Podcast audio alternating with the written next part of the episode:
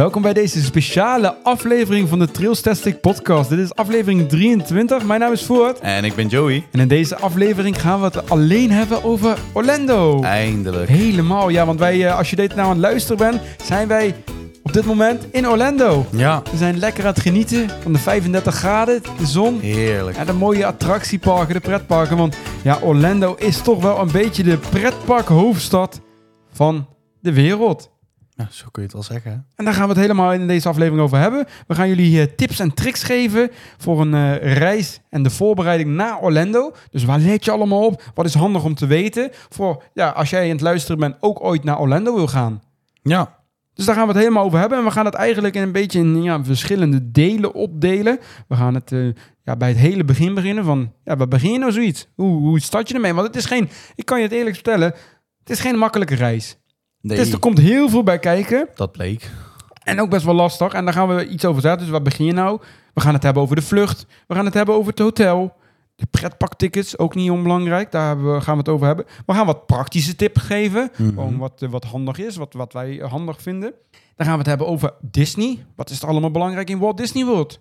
Niet. Ja, nou die grap moet weer gemaakt worden. Ja, dat- Maar goed, Disney dit is misschien nog de meeste voorbereiding, denk ik. We gaan het hebben over Universal Studios. Voor als je dat gaat bezoeken. Want ja, je kan natuurlijk alleen naar Disney gaan. Je kan ook Universal erbij nemen. Dat doen de meesten. En eh, denk je nog niet genoeg pretparken gehad, dan kan je ook nog eens een bezoek brengen aan SeaWorld en aan Busch Gardens. SeaWorld ligt wel in Orlando, Busch Gardens ligt op een uur rijden van Orlando, maar dat wordt vaak ook gecombineerd. Daar gaan we het ook over hebben. Want eh, ja, zo ziet onze reis namelijk ook uit. De, die vier pretparken, resorts, die gaan wij ook bezoeken. Mhm. Dus daar gaan we jullie meenemen. En eh, ja, dan moeten we wel gelijk ja, bij aangeven. Ik ben er natuurlijk al wel geweest, dus ik kan wat meer uit mijn ervaring spreken. Jij misschien wat minder. Nee, dus eh, Ja, voor jou wordt het, eh, ja, voor jou is het de eerste keer. Maar jij kan ons misschien wel meenemen eigenlijk in ja, wat wij dit jaar gaan doen. En ja, hoe we dat hebben aangepakt tot nu toe. ja. En ja, want ja, de mensen die aan het luisteren zijn, waarschijnlijk zijn die ook nog nooit naar Orlando geweest. En ben je wel naar Orlando geweest? Dat kan ook, maar dan hoor je misschien wat andere tips. En heb jij ook tips? Laat het zeker ook even weten op social media of podcast.trailstastic.com. Dan eh, zullen we die nog eens een keer meenemen. Maar om eh, ja, gelijk te beginnen, waar begin je nu een Orlando-reis? Ja, daar kan je Op eigenlijk... het eh, vliegveld. nou, eigenlijk, nou, Ja, thuis. ei- eigenlijk thuis nog in instantie. Want ja, waar begin je? Want dat, dat hoor ik, dat, die vraag krijg ik ook het meeste van hoe, hoe boek ik nou zo'n reis? Waar begin ik nou? Nou, je hebt eigenlijk ja, meerdere opties eigenlijk. Ja, je kan het bijvoorbeeld zelf gaan boeken, dat kan. Je kan alles zelf gaan selecteren, maar dat is wel lastig, vooral voor de eerste keer. Want ja, je- kijk, een vlucht, dat kan je makkelijk op online opzoeken. Maar een hotel wordt al lastiger. Want er Mhm. zijn zoveel, er is zoveel hotel aan bod en er zijn zoveel voor- en nadelen Ja, hotel. doe je goed aan? Pretparktickets, weer zo. Je kan los de tickets kopen.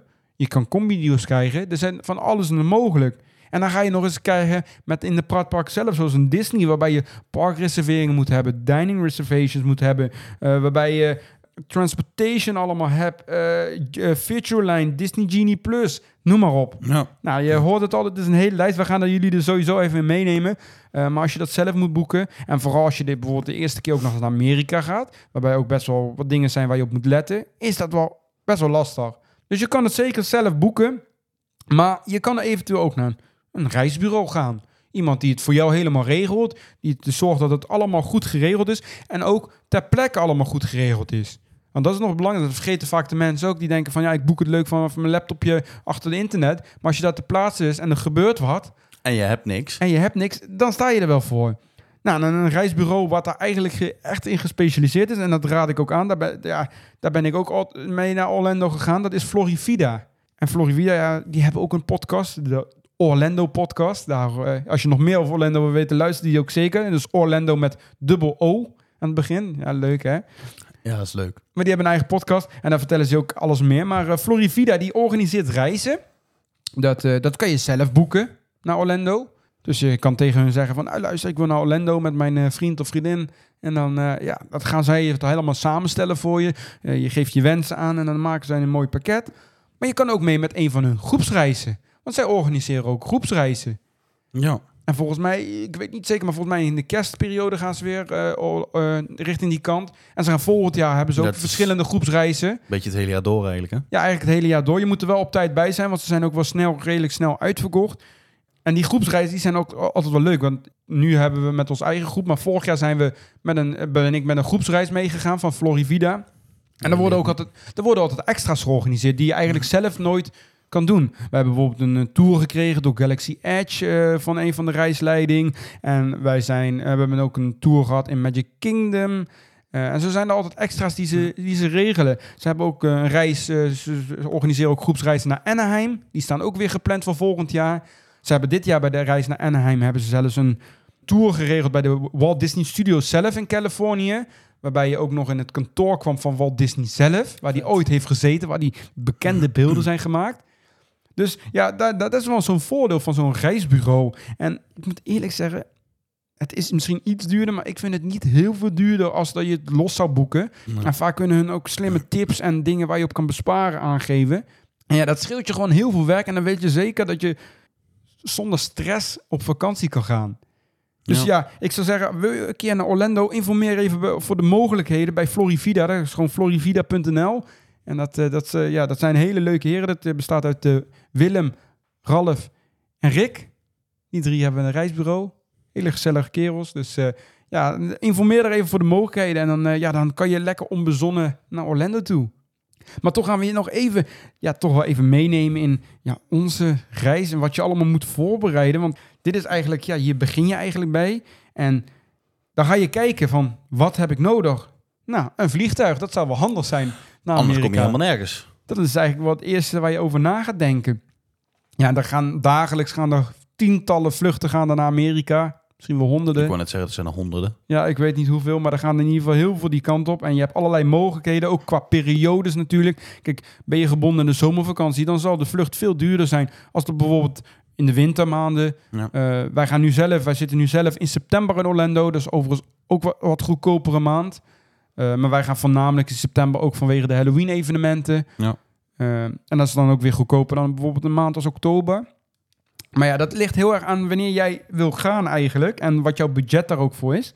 Maar de vlucht kan je, ja, kan je op internet kan je dat zoeken. Wat belangrijk, of wat, wat wel handig vaak is, is om de overstap in Amerika te laten plaatsvinden.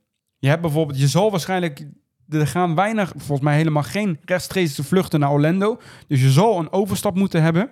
En nu kan je bijvoorbeeld eh, vertrekken vanuit Amsterdam of Düsseldorf. Eh, dat zijn voornamelijk de, de, de, de, de Ja, vliegvelden. ja. Vooral Amsterdam, Schiphol, gaan er heel veel vluchten naar Amerika. Maar dan zou je altijd een tussenstop hebben. Je kan bijvoorbeeld een tussenstop hebben in Frankfurt bijvoorbeeld. Die wordt heel veel gemaakt. Londen volgens mij ook nog wel. Dat is in Europa. Maar het is misschien handiger om de overstap in Amerika te hebben. En waarom is dat eigenlijk? Nou, ten eerste is het zo dat je dan je langste vlucht als eerste hebt. Dat is wel het fijnste. Maar ten tweede, als jij op Amerikaanse bodem komt, dus de eerste keer dat je in Amerika komt, dan zal je een hele procedure door moeten gaan lopen. Je moet namelijk door de douane heen. Ja. De border control in Amerika. En ja, ik wil jullie niet af laten schrikken, maar het is best wel, vooral als je de eerste keer naar Amerika komt, best wel indrukwekkend, best wel spannend kan het zijn om door de douane daar te gaan in Amerika. Want je moet het zeg maar zo zien, je komt daar aan, je landt daar, eh, je moet je ruimbagage ophalen. Eh, dat is wel iets anders. Normaal wordt het vaak doorgelabeld en heb je er geen omkijk aan. Nu moet je het wel ophalen, want je moet het met je ruimbagage door de douane heen. Dus je houdt je ruimbagage op en dan kom je eigenlijk in een terminal terecht. Ik ben zelf alleen nog op eh, twee keer op New York, op Newark gevlogen, dus ik weet hoe dat eruit ziet. Maar dat is een, ja, een hal en daar zitten allemaal balies zitten daar met eh, ambtenaren van de, de border control. En eh, ja, daar loop je naartoe, moet je alleen naartoe. En eh, zij gaan je daar random vragen stellen. Ze vroegen bij mij de eerste keer, wat voor werk doe je? Dat is niet iets waar je in één keer aan denkt. Nee. Ze zullen vragen waar je naartoe gaat, wat je komt doen. Dat soort vragen zullen ze stellen. En daar zullen ze natuurlijk ook op letten hoe jij reageert. Probeer gewoon rustig en normaal antwoord te geven. Eh, ga, ga niet in paniek raken, want zo erg is het ook niet. En daarnaast moet je ook je vingerafdrukken geven. Ja, je paspoort natuurlijk laten zien, maar je vingerafdruk ook geven. Dat is verplicht in Amerika. En dan, eh, dan mag je hopelijk het land in. Wat daarbij nog wel belangrijk is om te vertellen, dat je van tevoren ook wat moet doen. Ja. En dat hebben wij ook gedaan. Dat is namelijk het ESTA-formulier. En dat was best wel een gedoe.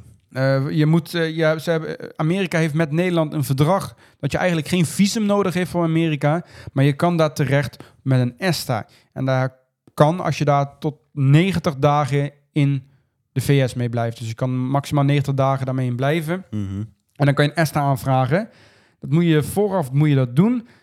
Op de website, ja, dat- je kan dat in principe... Ja, je hebt partijen die dat eh, voor jou kunnen doen. Dus dan regelen ze alles voor je. Daar betaal je dan ook extra voor. Maar je kan gewoon via de website van de Amerikaanse overheid... Ja, de Google het even en dan kom je erop uit. Daar kan je dat ook invoeren. En dan moet je een hele lijst gaan invoeren. Ze gaan dan van alles vragen. Ja. Kan je nog wat dingen vertellen wat ze jou hebben gevraagd? Nou ja, het ging onder andere over het werk. Het ging over mijn ouders. eh, of je andere dingen in het verleden hebt, landen hebt bezocht. eh, dat soort dingen allemaal. Ja, je moet je gegevens van je ouders invullen. Ja. De plaats waar je woont natuurlijk, waar je naartoe gaat. Eh, dat soort dingen. Werk inderdaad. Ze vragen zelf, maar die is niet verplicht. Die mag je openlaten om je social media accounts.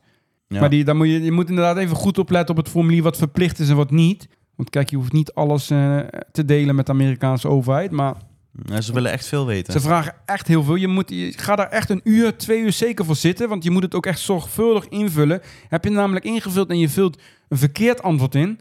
dan wordt je ESTA afgewezen en dan heb je ook wel een probleem. Ja. Dat zeg ik er ook wel echt nadrukkelijk bij. Dus zorg echt... Dan kom je namelijk niet meer in aanmerking voor de ESTA. Dan zou je met een ander visum zou je iets aan moeten vragen volgens mij. Dus zorg dat je je ESTA goed hebt ingevuld. Dus lees het goed. Er wordt ook inderdaad ander, eh, gevraagd wat voor landen je hebt bezocht. En eh, op een gegeven moment krijg je ook een ja-nee-vraag. En dan moet je aangeven of je bijvoorbeeld ooit met terrorisme te maken hebt gehad. Of eh, in landen bent geweest zoals Noord-Korea, Jemen, dat soort landen. Ja. Dus dat, lees dat even echt goed door. En dat, dat, ja, daar begin je eigenlijk mee als jij ook je, je vlucht gaat boeken. Want jouw ESTA moet goedgekeurd worden. Meestal ge- gebeurt dat tot maximaal vijf werkdagen. Maar bij ons was het volgens mij, of bij jullie was het volgens mij 2,5 uur. ja, 2,5 uur. Dus het kan heel snel gaan, maar dat kan tot vijf werkdagen duren. En dan krijg je eigenlijk akkoord, dat ESTA is goedkeurd. Betekent overigens niet dat ze je al automatisch toelaten tot de VS. Dat is in ieder geval dat jij vooraf geaccepteerd bent. En ja, ter plekke zal nog bepaald worden of je inderdaad het land wel of niet in mag. Maar dat moet je wel aanvragen. Dat is een werkje. en dat kost, eh, zeggen, kost ja. ook overigens geld volgens mij 21 of 22 dollar. Oeh, Je kan met zoiets. PayPal betalen, met creditcard. Creditcard, ja. Dus eh, ja, dat, kan- dat vraagt het wel op tijd aan. Dat moet volgens mij ook wel een bepaalde periode voordat je vertrekt. Maar ja, ik zou dat gewoon op tijd aanvragen. Het is twee jaar geldig. Na twee jaar zou je hem weer opnieuw moeten aanvragen. Dus dat wat betreft ESTA, dat is wel een belangrijke. Ja, dan kom je daar aan inderdaad. Dan kom je bij het loket terecht. Ik moet zeggen, ik ben de eerste keer tijdens mijn Amerika was overigens, toen ging ik naar New York, ben ik ook nog eens uitgepikt. Toen kwam ik bij het loket, toen gaf ik mijn vingerafdruk en toen eh, moest ik meekomen. Ging ik een eh, gang in, alleen ook helemaal. En toen moest ik daar in een wachtkamer zitten waar allemaal ambtenaren voor me achter de computer zaten. En toen kwamen er twee mannen, stonden op en die namen me mee naar een kantoor. En daar werd ik helemaal ondervraagd voor drie kwartier lang. Oh, Een beetje de soortzelfde vragen, iets uitgebreider als wat op het ESTA werd vermeld. De ene die, eh, die sprak, de ander die zat op een hoekje zat hij met te aanschouwen. En eh, ja, dat heeft even geduurd. Ja, gelukkig was het goed. Toen kreeg ik ook een stempel op mijn paspoort en toen mocht ik gelukkig het land in. Maar dat is geen dat is leuke eerste even- ervaring. even- nee. En dan wil ik ook zeggen, ik wil jullie niet ontraden, want het klinkt wel heftig, maar het valt uiteindelijk ook wel mee. Eh, maar daar moet je wel rekening mee houden. En dan komen we ook weer even terug op het punt waarom ik zeg de overstap in Amerika. Nou, vaak is jouw overstap drie, vier uur. En dat is eigenlijk een beetje verloren, nutteloze tijd. Heb jij dus, bijvoorbeeld, heb jij dus al een overstap in Frankfurt. En dan zit je daar twee, drie uur te wachten. En dan kom je in Orlando terecht. En dan moet je die procedure nog helemaal ondergaan. Als jij nu naar Amerika vliegt, dus je vliegt bijvoorbeeld van Ams- Amsterdam naar Newark of New York. En je hebt daar, of Chicago, ik weet niet wat voor overstap ze nog meer hebben. Wij vliegen zelf, eh, wij zijn zelf via Atlanta, hebben we nu een tussenstop. Ja. Eh, maar dan heb je daar je eerste check, zeg maar, al. Dus dan ga je al de douane heen, bladibla met je ruimbagage. Dan heb je die tijd al nuttig gebruikt. Vervolgens doe je je ruimbagage weer inchecken. En dan is het nog even wachten tot de vlucht vertrekt. En dan heb je een binnenlandse Amerikaanse vlucht, waar je dus van Atlanta naar Orlando. En dan kom je Orlando aan en je loopt zo naar buiten in Orlando. En dat is dan toch wel het fijnste, want dan ben je daar. En dan, het ligt ook een beetje aan natuurlijk welk tijdstip je bent. Ben je er bijvoorbeeld al wat eerder op de dag, dan kan je misschien nog naar een park toe. Ben je er wat later, dan ga je zo snel mogelijk naar het hotel. Dan ben je toch moe, want je hebt een lange reis erachter achter de rug. Ja, En, eh, je, je hebt ook tijdsverschil van 6 uur. Dus ja, dat sowieso. Het is Orlando is eh, zes uur tijdverschil. Dus we gaan terug de tijd in, om het, om het zo maar te zeggen. Dus als het hier eh vier uur 's middags is, is het daar tien uur 's ochtends. Dus ook om rekening mee te houden. En ja, dan, kom je, dan ben je in Orlando eigenlijk. En waar ga je dan als eerste naartoe? Voordat je naar de pretparken gaat? Het hotel. Het hotel. En ja, hotels, daar heb je nog veel meer opties in. Je kan, eh, ja, dat zijn eigenlijk twee verschillende soorten. Je hebt on-property hotels en off-property hotels. Dat klinkt heel heftig, maar wat houdt dat in? Op on-property hotels zijn hotels die van de parken zelf zijn. Dus van de Disney, van de Universal. Daar kan je blijven slapen. Dat heeft ze voor- en zijn nadelen. Of property hotels. Dat zijn de pretparken die net buiten de resorts liggen, wel in de buurt van Orlando. Maar die ja, niet van de parken zelf zijn. Ja. En overigens hebben het hotels, het kunnen ook appartementen zijn overigens. Dat heb je ook veel. Wij hebben zelf nu voor deze reis gekozen om vijf dagen on property bij Universal te slapen. Dus bij het Endless Summer Resort, eh, Surfside Inn moet ik zeggen, daar slapen wij. Vijf Mhm. nachten als we bij Universal zijn. En daarna gaan we naar een appartement net iets onder Animal Kingdom. En daar eh, spenderen we de andere tien dagen. Zo hebben wij dat in, in gedaan. Vorig jaar, toen ik daar was, hebben wij eh, geslapen in een hotel wat offsite was. Daar zijn we de 14 dagen gebleven. Er was net iets tussen Universal en Disney in. Mhm. Maar daar zijn voor- en nadelen aan. Als je buiten de parken slaapt, dat betekent dat je ook naar de parken toe moet gaan. En dat betekent, dat kan je op verschillende manieren doen. Vervoer, taxi, noem maar op. De meest, ja, dan komen we eigenlijk al een beetje op vervoer. Maar het meest handige is tot om met Uber te doen. Dus de app, je, eh, je, je, je voert je adres in en de, ja, er rijden superveel Ubers daar rond. Dus als jij eh, binnen vijf of tien minuten heb je een Uber en die brengt jou zo naar de parken. Dat, eh, ja, dat ligt een beetje aan je locatie, maar het is niet heel duur. Vaak 15 dollar of zo. Als je iets verder weg bent, zal het wat duurder zijn. Maar Mhm. dat valt best wel mee. Het is niet zo duur als een taxi. En die, die zet je dan af bij de parken. Dat is wel een, kan een nadeel zijn, want het kost extra tijd. Het kost extra geld. Eh, slaap je on property, dus bij een Disney hotel, bij een Universal hotel, dan rijden daar altijd gratis shuttlebussen. Dus je stapt je hotel uit, je pakt de bus en je stapt weer bij het park uit. En dat is vaak veel korter als dat je met een Uber onderweg bent. En daar betaal je niks voor, want die zijn gratis. Zowel Disney als Universal, die hebben gratis shuttles. En Disney helemaal, want Disney eh, die heeft eh, meer dan 300 bussen rijden over het Ja, hele, echt. hele resort. En onderschat je dat ook niet. Walt Disney World is echt huge. Het is net zo groot als de stad Utrecht. Maar er gaan twee grote snelwegen doorheen. De 300 bussen, er werken 70.000 mensen. Niet normaal, hè? Dus dat is echt gigantisch groot. Vergis je daar echt niet in. Het heeft ook heel veel hotels, Disney. Echt, Disney heeft echt superveel hotels. En ik moet ook eerlijk zeggen, wil je dat heel graag? Het heeft zeker zijn voordelen, maar het is wel echt prijzig. Je Ja. betaalt er echt ontzettend veel voor, voor een Disney hotel. Eh, maar het is wel ontzettend gaaf. En je hebt er heel veel voordelen. Nee, je mag ook bijvoorbeeld eerder de park in, wat ook echt zijn voordelen heeft. Maar het is wel heel veel geld. Eh, dus ja, Ja, je moet een beetje tegen het ligt aan je budget, het ligt Ja. aan je portemonnee of je, dat, eh, of je daar... afwegen hebt Ja. of dat, dat voor gaat. jou de moeite is. Een andere optie, en dat zou ik nog wel adviseren, is bij Universal. Universal heeft ongeveer, en dat weet ik niet goed, 7, 8 hotels ongeveer. En wij slapen daar ook in. Wij slapen in de wat goedkopere hotels, om het zo maar te zeggen. Want je hebt daar onder andere een Hard Rock Hotel, dat is echt behoorlijk prijzig. Je hebt eh, het Cabana Bay Resort, heb je. Dat is ook een heel mooi bij Volcano Bay. Je hebt er nog een aantal die ik zo even niet in mijn hoofd ken. En je hebt het Endless Summer Resort.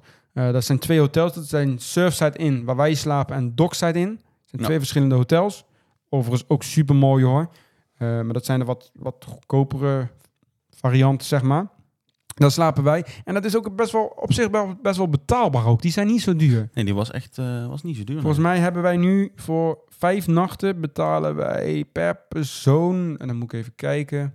Volgens mij, ik denk nog geen 400 of 500 euro. Nee, dat klopt. Volgens mij is zoiets. Dus, Ja. ja. volgens mij is het 300, 400 euro voor, voor, per persoon voor vijf nachten Universal. Er zit overigens niet de entree bij. Nee. Dus het is echt alleen het hotel. Maar je hebt er wel voordelen bij. Want als je bij Universal slaapt, dan mag je onder andere eerder het park in. Bijvoorbeeld Islands of Adventure, waar toch wel hele lange wachtrijen staan. Eh, maar je hebt ook die gratis shuttle, heb je. Dus dan kan je ook gewoon, want vooral die twee hotels die liggen aan de andere kant van de snelweg. Dus je kan daar eigenlijk niet naartoe lopen. Nee. Dus je zal, en daar moet je ook rekening mee houden. Amerika is geen loopland, dus er zijn geen voetpaden. Je kan niet zomaar naar een pretpark toe lopen als je denkt van, nou, daar loop ik even naartoe. En overigens zijn de afstanden ook echt huge. Ja, hou er wel rekening mee. Je kan niet lopen naar een pretpark van een hotel. Ook al denk je, het is dichtbij. Er zijn geen voetpaden, dus je kan nergens lopen. Dan loop je langs een drukke weg. Dat gaat dus niet. Maar bij Universal rijden de shuttlebussen. En dat is dan wel fijn. Die gaan gewoon naar de, de, de hotel, van alle hotels, naar de parken en naar Volcano Bay, het waterpark. Dat is wel echt chill, ja. Dus ja, dus, dat zou ik ook wel echt in, in rekening mee nemen. Ja, off-property, ja, die zijn vaak wat goedkoper. Vaak wat handiger ook als je meerdere parken bezoekt natuurlijk. Die hebben soms ook wel shuttles, maar die zijn vaak minder fijn als de, de shuttles van de parken zelf. Wij zaten vorig jaar bij een hotel, die bood een shuttle aan. Maar dat was één bus Daar ging de hele hotel bijna in, dus was druk. Je ging eerst Ja. naar Animal Kingdom, daarna naar Hollywood Studios, dan Epcot en dan pas Magic Kingdom. Dus als je Magic Kingdom naartoe wilde, dan was je gauw een uur onderweg. Ja, al die stops. tijd dan. Ja. En die reed ook op een tijdstip dat je dan aankwam. Dat eigenlijk, je wilt toch roop droppen. Dus als eerste bij de poort staan om gelijk naar een attractie te kunnen. Want dat is wel het meest voordelige. Dat, was, eh, dat ging dan met die bus niet. Dus wij hebben heel Ja. veel met Ubers alsnog gedaan. Ja. Maar dat is een beetje bij het hotel. En jij, jij hebt daar natuurlijk allerlei prijsklassen in. Luxe, dat soort dingen. Eh, bij Disney zelf is het overigens zo. Ja, inderdaad, die bussen die, die rijden af en aan. Sommige hotels hebben ook nog de Disney Skyliner. Daar zullen we dadelijk nog eventjes over hebben. Is de kabelbaan. Mhm. Ook heel fijn om ja, mee naar de park toe te gaan. Maar daar hebben we het dadelijk nog eventjes over. Maar met de hotels heb je, ja, hebt gewoon echt een heel breed scala. En wij zitten ook in een appartement. Dat is vaak wat voordelig als je met meerdere man bent. Ja. Eh, dan heb je gewoon een groot appartement voor je eigen, ook lekker luxe. En eh, ja, dat, dat wordt onze eerste ervaring nu in Orlando. ja. Ben je eindelijk ingecheckt in je hotel? En dan, ja, dan wil je toch naar een pretpark toe. Maar ja, daar heb je een ticket voor nodig.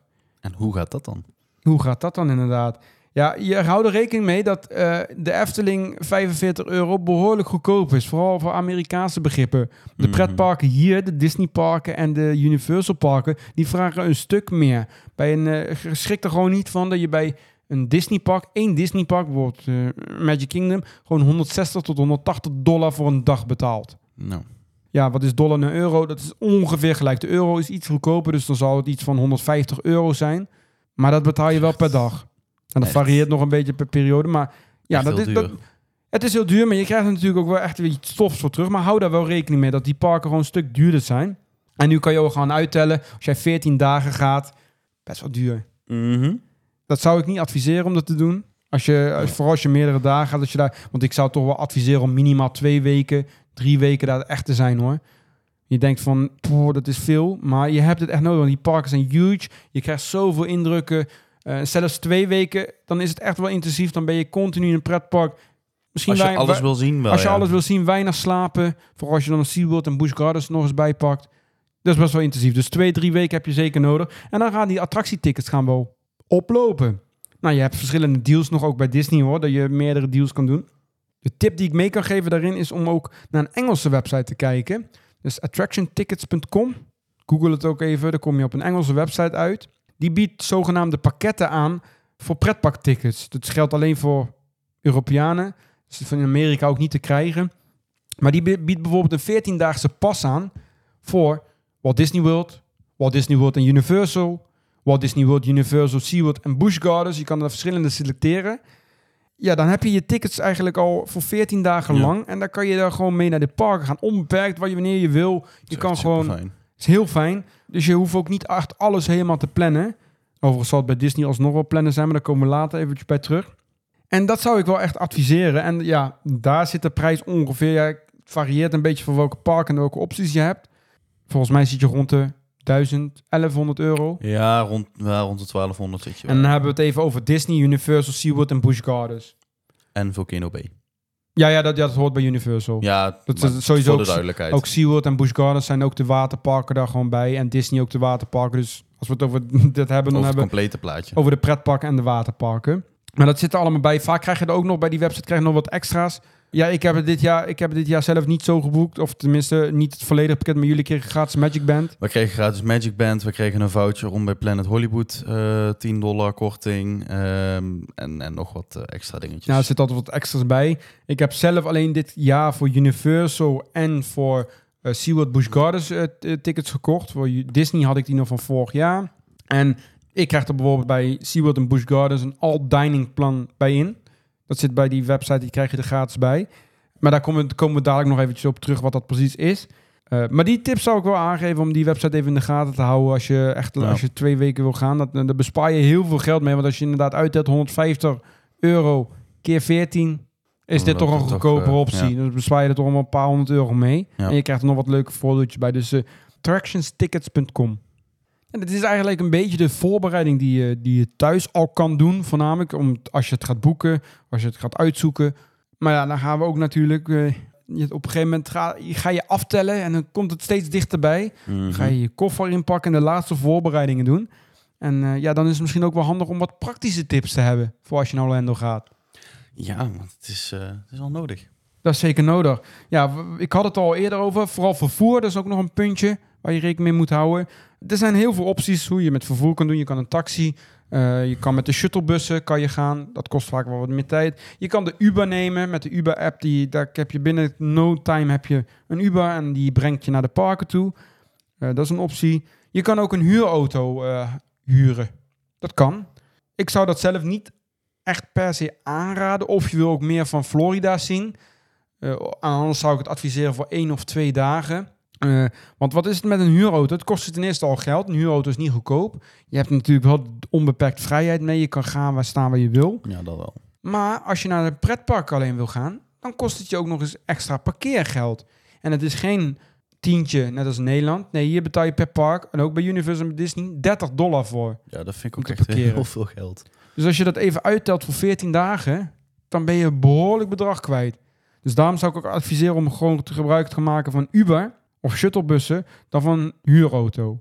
Mhm. Nu moet ik wel zeggen, deze vakantie hebben wij ook een huurauto. Ja. Dat is voor één dag. En die gebruiken wij voor Busch Gardens. Want Busch Gardens ligt in Tampa. Dat is ongeveer een uur, anderhalf uur rijden vanuit Orlando. En dat hebben we, vorig jaar heb ik dat met Uber gedaan. Dat is verschrikkelijk, want sommige wil je gewoon niet meenemen. Of in ieder geval niet meer mee terugnemen. Naar, vanuit eh, Tampa naar Orlando. Omdat hebben dat gewoon- te ver is.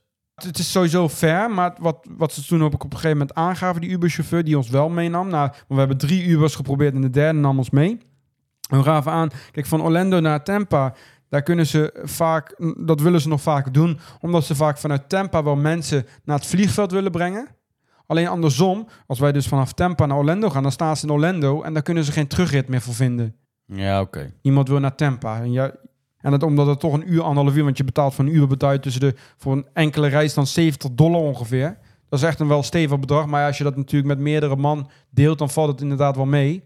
Maar ja, wij hebben nu zelf een huurauto. Best wel goedkoop ook. We betaalden nu voor één dag 92 dollar voor. Dan hebben we zo'n minivan voor zeven personen. Mhm. Die haal ik ook, die kan je ophalen bij Disney terrein zelf. Die zit tegenover het Magic Kingdom. Zit daar een heel groot autoverhuurcentrum. Mhm. En daar halen we de huurauto gewoon op. En die brengen we daar ook weer terug. Maar dat doen we voor één dag. En eh, ja, de Disney en Universal Park, die doen we dan wel gewoon met, eh, met eh, de Uber of die shuttles. Dus dat is vervoer. Daarnaast, ja, je wilt toch een beetje je momenten delen. Ook met familie, vrienden die je lekker in Nederland achterblijven. Dus je wil even een foto sturen. Alleen, ja, hier hebben we onbeperkt internet in Europa. Maar in Amerika zal je geen internet hebben. Of je hebt wel internet, maar dan zul je ervoor moeten betalen. En daar heb je natuurlijk ook allerlei opties in. Je zou even bij je eigen provider kunnen navragen wat de opties en mogelijkheden zijn voor in de VS. Je kan daar verschillende bundels verkopen. Maar eentje die ik, ja, alhoewel, voordat we over het internet hebben, moet ik er ook wel bij zeggen, de wifi in de parken. Misschien heb je ook helemaal geen mobiel datanetwerk nodig. Want in zowel Disney als Universal hebben ze een heel goed wifi-systeem. En als je eigenlijk op je hotel en in de pretparken bent, ik heb vorig jaar helemaal geen sim verder gehad of een iets. Nou, dat Dus scheelt. Ik heb al alles op wifi gedaan en dat, dat gaat gewoon prima. Mhm. Het is vaak, vaak wel handig als daar in ieder geval één iemand van de groep wel een mobiel datanetwerk bundel heeft. Want stel dat je nou net bijvoorbeeld bij Universal staat. Universal is eigenlijk de parken. Je hebt Citywalk, het uitgaansgebied, daar loop je doorheen. En dan loop je eigenlijk over volgens mij de snelweg heen. En dan kom je bij parkeerterreinen terecht. Dat is gewoon een heel parkeergarage, dat is Universal. En daar stoppen ook de Ubers. Maar dat betekent dat je eigenlijk een heel stuk moet lopen. En dan ben je uit het wifi-netwerk van Universal. Dus dan heb je geen bereik meer. Dus dan is het wel handig als in ieder geval één iemand wel bereik heeft voor de Uber. Want die zal je moeten blijven volgen. Je moet wel natuurlijk weten welke Uber je nodig hebt. En eh, dat kan. En daar heb je verschillende opties voor. Misschien bij je provider kan je het even navragen. Maar een hele andere optie, vooral voor, de, voor het buitenland. En ik weet niet of het goed uitspreek. Dat is Airolo. Dat is een, eh, een website. Daar kan jij zogenaamde e-sims halen. E-sims zijn geen fysieke simkaarten. Dat zijn van die simkaarten die je op je telefoon, op je iPhone kan installeren. Ik weet niet of alle modellen dat toestaan, maar dan moet je even uitzoeken. Je kan het ook op die website arello.com kan je daar kijken. En die verkopen ook zogenaamde e-sims voor de Verenigde Staten. Die werken volgens mij met het Verizon en T-Mobile netwerk, als ik het goed zeg. Mhm, Oké. Eh, ze hebben bijvoorbeeld verschillende bundels, verschillende lengteduren, verschillende aantal gigabyte. Maar eh, ja, een fijne die ik zou, zou nemen is een eh, eentje van 30 dagen die geldig is voor, ik meen, 5 of 10 gigabyte. En die, die kost 16 dollar. Dus Dat voor- is nog te doen. Dat is nog te doen. En dan heb je wel altijd internet. En dan zou ik wel zoveel mogelijk je apps uitzetten. Dat het minder verbruikt. En op de wifi natuurlijk heel veel gaan in de hotels en de parken. Maar dan heb je altijd wel een bundeltje. Voor als je toch echt net even internet nodig hebt. Voor bijvoorbeeld iets op te zoeken. Of je Uber of dat soort dingen. Daarnaast wat ook een handig is. Je wil je telefoon ook op kunnen laden. Ja, en daar heb je toch echt een andere stekker voor nodig. Ja, want je kan niet zomaar je adapter daar in het stopcontact duwen en eh, het werkt. Nee, ze hebben daar een andere stopcontact. Ja. Amerikaans stopcontact. Dus vergeet ook niet je wereldstekker of een wereldstekker aan te schaffen of je wereldstekker mee te nemen. Het moet een Amerikaanse zijn, eh, zodat je ook je apparaten kan opladen. Dus je telefoon, je smartwatch, noem maar op wat je allemaal meeneemt. Eh, dus ja, neem, vergeet dat niet mee. En wat ik altijd als tip neem, nou, omdat ik ook heel vaak apparatuur, mijn camera's en zo bij me heb, Mhm. is neem een stekkerdoos mee. Het ligt een beetje aan wat voor hotel je slaapt. De wat moderne hotels die zullen genoeg stopcontacten hebben. Maar ik, ik kom nog steeds vaak genoeg hotels tegen die één of twee stopcontacten in een kamer hebben. Ja, klopt. En als je dan met twee personen op de kamer ligt en je wil je telefoon en je camera in de nacht opladen, dan gaat het allemaal niet. Dus ik neem ook altijd een verlengdoos in mijn ruim bagage mee. eh, zodat ik altijd genoeg stopcontacten heb. En die steek ik dan in de wereldstekker. En dat is dan eh, kan je alles lekker s'nachts opladen als je het ligt te slapen. Dat is wel belangrijk. En dan, eh, ja, dan loop je in het park. En ja, we kunnen het wel een beetje hebben over het weerklimaat. Of het klimaat in Orlando. Warm en benauwd. Warm en benauwd gaat het worden. Wat zijn de weersvoorspellingen nu, als we zo kijken? Goed, zo waar. Ja, dat Weinig wel goed, regen. maar vooral warm inderdaad. Warm, 35 graden, eh, hoge luchtvochtigheid. Maar droog. Daar lijkt het nu op. Ja, dan moet ik wel, dan moet ik wel eerlijk toegeven. Focus je niet te veel op de weersvoorspellingen. Nee. Want soms zie je heel veel regen en onweer staan. Maar dat zijn echt... Orlando staat gekenmerkt om de hele korte en heftige buien. Dus het kan in één keer omslaan. Je krijgt even 10 minuten krijg jij, eh, dat, je, eh, dat je een heftige onweersbui hebt. Eh, heel veel regen. En dan vijf minuten later is het weer droog en dan schijnt de zon weer. Ja. En dat zie je dan op de weer-app. Zie je zo even van die pieken. En dan denk je, oh, we krijgen slecht weer. Maar ja, dat valt uiteindelijk wel mee. En laat je ook niet te veel gek maken eh, daardoor. Want het is over het algemeen goed weer. Maar een regenbui ga je wel tegenkomen. Ja, kom je niet onderuit. Nee. En dan zijn wel een aantal dingen heel handig. Zo zijn luchtige kleding heel handig. Als jij, eh, je hoeft, waarschijnlijk het ligt aan de periode, maar waarschijnlijk hoef je geen trui of lange broek mee te nemen. Ik zal er even voor eentje voor de vlucht even meenemen. Ja. Maar je, die zal je waarschijnlijk in Orlando echt niet gaan nodig hebben. Want wanneer ook de periode dat je gaat, zelfs in januari, is het dan nog vaak 20 plus 25 graden. Eh, dus het is daar altijd wel warm. Het is altijd goed weer. Eh, maar wel luchtige kleding mee te nemen. Want als je een keer in een regenbui komt, is het ook wel fijn als het weer snel opdroogt. Daarom. En over nat worden. Een poncho. Zorg dat je een poncho, een wegwerp poncho, wat dan ook bij je hebt. Want als er in één keer zo'n bui uitkomt, je wordt echt drijfnat. En het is wel handig als je dan een poncho bij je hebt die je aan kan trekken en ook gewoon lekker droog blijft. Mhm. En daarnaast zou ik ook slippers adviseren. Nog niet zozeer om op te lopen. Want ik snap als je- ik snap als je inderdaad de hele dag in een pretpark loopt dat je kilometers loopt. Dat is niet fijn. Maar neem slippers wel mee, want er zijn een aantal waterattracties daar. Jullie weten dat ik daar groot fan van ben. Maar het is echt niet gelogen. Maar ik ben nog nooit zo nat geweest als in die waterattracties daar. Je komt daar gewoon echt drijf en drijfnat uit. Je zwembroek aandoen. Ja, dat zou ook nog kunnen. Eh, maar voor die waterattracties, vooral ik vind het zelf altijd vervelend als mijn schoenen helemaal nat zijn. Ja, dat vind ik ook erg. Ja. En mijn sokken. Dus wat ik dan doe voor die waterattractie, ik trek die uit.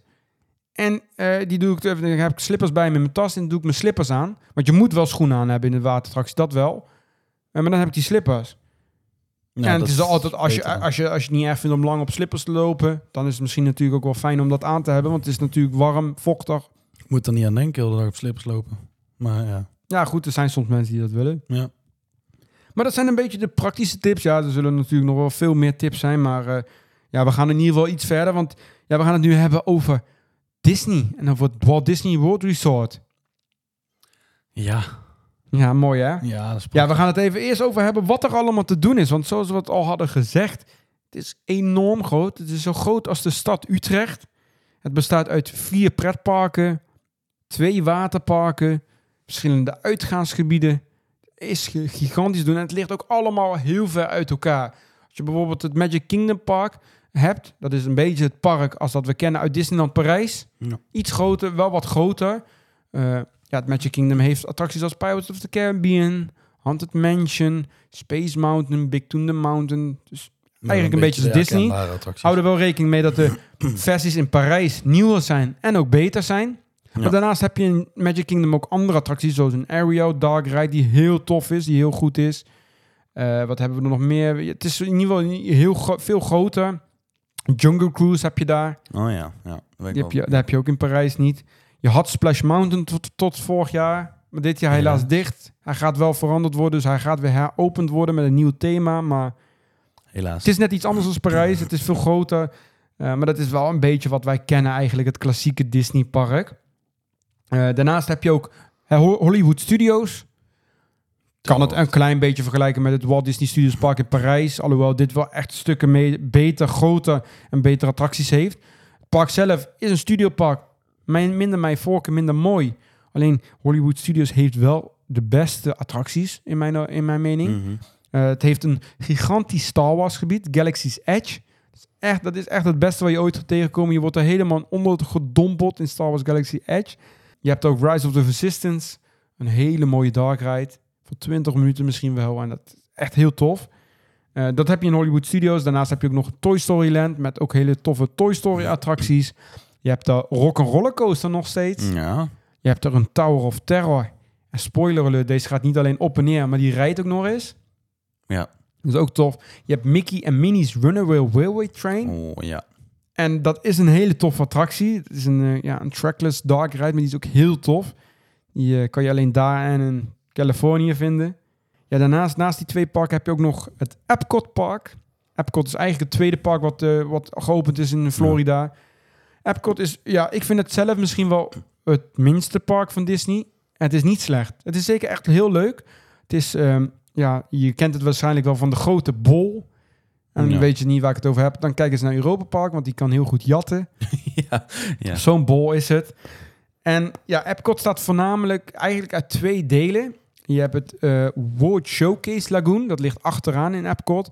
Dat zijn elf paviljoens, landenpaviljoens. Zo heb je paviljoens van Marokko, Japan, Canada, Duitsland, Frankrijk, noem maar op. Bestaat voornamelijk uit shows, entertainment, eten en drinken. Dat is heel belangrijk, want staat voornamelijk in Epcot eh, drinking and, of, eh, eating and drinking around, around the world. Mhm. Dus daar heb je ja, een heel groot gebied waar je lekker gaat eten van allerlei culturen. Eh, maar je hebt er tegenwoordig ook steeds meer wat attracties. Zo heb je in het Noorweegse paviljoen een Frozen Dark Ride, Frozen Ever After. Je hebt in Frankrijk Ratatouille. Dus je hebt zo steeds meer attracties en er zijn ook steeds meer daar attracties aan bouwen. Maar dat is het ene kant gedeelte. En je hebt aan het, in het eerste gedeelte heb je eigenlijk het, eh, het paviljoen. Je hebt je ook verschillende paviljoens, maar die staan meer in het teken van het futuristische gedeelte. Zoals Epcot ooit begonnen, een beetje futuristisch toekomstig. Eh, zo heb je daar onder andere wel wat oudere dark rides, maar Spaceship Earth, Mission Space heb je daar. Je hebt Test Track, dat is een soort, je gaat aan een auto zitten en wordt gelanceerd. Niet zo heel bijzonder, maar ook wat tof. Je hebt Soaring, een eh, flying theater, zoals we Mhm. kennen van Volutarium. Je hebt eh, Journey into the Imagination met Figment. Ja. Ook heel leuk. Eh, Living with the Lens. Daar ga je door een, een kas heen. Best wel een saaie attractie, maar Mhm. oké. Ja, er zijn wat mindere attracties voor in dat gedeelte. Eh, wat oudere dark rides. Wel lange dark rides, maar wat ouder. Maar ook leuk om mee te pakken. En één nieuwe attractie. Er staat ook een nieuwe attractie. Die heeft zijn eigen paviljoen. Het Xandar Pavilion. En Xandar kun je kennen van de films van Guardians of the Galaxy. Geweldige films. Ja, en Guardians of the Galaxy hebben sinds vorig jaar ook een eigen attractie, een eigen achtbaan. Guardians of the Galaxy Cosmic Rewind. Dat is een spinning coaster, een indoor spinning coaster. En ja, die is ook heel tof hoor. Een hele Ja. toffe achtbaan. Die staat in Epcot. En eh, ja, dit jaar gaan ze ook iets nieuws openen. We weten niet of we het nog mee gaan maken. Maar dat is, de, is Moana. Is een, eh, ja, een experience Ja. meer. Met water. Je kan allerlei watereffecten met je handen laten bewegen. Erg vet. Het ziet er tof uit, maar ja, het opent dit jaar na. Ja, we weten niet of we het mee gaan Ik maken. hoop maar dat we we- het nog mee kunnen maken. Maar ja, we zullen zien. En dan heb je nog een vierde pretpark van Disney. Dat is Animal Kingdom. Animal Kingdom, eh, ja, dat vind ik mijn mooiste themapark waar ik ooit ben geweest. ja, dat ik ben echt- wel benieuwd, ja. Dat is echt een complete wereld wat in het teken staat van natuur, van dieren en van andere mysterieuze wezens. Eh, je hebt er onder andere een, de, de World of Avatar, gebaseerd op de Avatar-films. Wat echt een enorm... Er staan twee attracties, maar enorm goed zijn. Flight of Passage, een soort flying theater waarbij je op een banshee vliegt. Je hebt eh Navy River Journey, een bootrijd met een hele mooie shaman animatronic. Eh, dus dat heb je daar. Ja, daarnaast is het park opgedeeld in Azië en in Afrika. In Afrika heb je Kilimanjaro Safari. Een safari waar je in een bus stapt en langs allerlei wilde dieren gaat. Mhm. Uh, het duurt ook ruim 20 minuten. Eh, het Azië-gedeelte, dat staat gekenmerkt door Expedition Everest. Dus de eh, grote berg nagebouwd met een achtbaan die eh, daar helemaal doorheen gaat. Met een, waarbij je een Yeti tegenkomt en zo. Dus dat is ook heel tof. En Animal Kingdom is echt een super mooi park. Mooi in de Ja. natuur en alles eh, aangelegd. Dus dat is echt mooi. Daarnaast heeft Disney nog twee waterparken. Typhoon Lagoon en Blizzard Beach. Houden wel rekening mee dat tegenwoordig de laatste paar jaren beide parken, of een van de waterparken dicht is. Meestal in de, de winter is Blizzard Beach open nu en Typhoon Lagoon dicht. En nu in de zomer is Typhoon Lagoon open en Blizzard Beach. Ik moet zeggen, Typhoon Lagoon, daar ben ik dan vorig jaar geweest, vond ik niet zo heel bijzonder. Nee? Het is wel mooi, maar niet zo heel bijzonder. Het enige vette wat daar wel echt staat, is een hele grote vloedgolf. Waarbij je echt drie, vier meter hoog de, omhoog getild wordt. Die gaat één keer in zoveel tijd. Vet. Nou, dat is wel tof. Maar ik vond het zelf wel... Maar, en Blizzard Beach ben ik dan nooit geweest. Jammer dat hij nu ook dicht is. Daarnaast heb je ook nog Disney Springs. Disney Springs is het uitgaansgebied. Dat hebben we in Disneyland Parijs ook, maar dat is wel de mini variant. Dat is maar klein, ja. En Disney Springs, dat is echt gigantisch groot. Er zijn allerlei winkels, uitgaansgelegenheden, restaurants, noem maar op, is dat te vinden. World of Disney is dat te vinden, hele grote Disney winkel, Lego Store. Van alles en nog wat. Je kan je daar echt een hele dag wel van maken. Je hebt een winkel met kerstornamenten, eh, een speciale Disney kerstwinkel. Je hebt, eh, noem het maar zo gek en je hebt het wel. Zoek het ook eens echt, echt, echt op, want ja, over het hele Walt Disney World Resort zijn al gewoon 200 restaurants. Dus dat is echt huge. Uh, maar dat is ook wel tof om naartoe te gaan, naar Disney Springs. Vooral als je naar je park nog ergens naartoe wil gaan. Wat bij Disney wel even belangrijk is, vooral voor de pretparken, is dat je je parken moet reserveren vooraf. Dus je, moet in, je kan dat met de My Disney Experience app. Dat is een app die ik ook, ja, die zou ik zeker aanraden om te downloaden. Daar staan je tickets in. Daar kan je parkreservering mee, mee maken, dining reservations.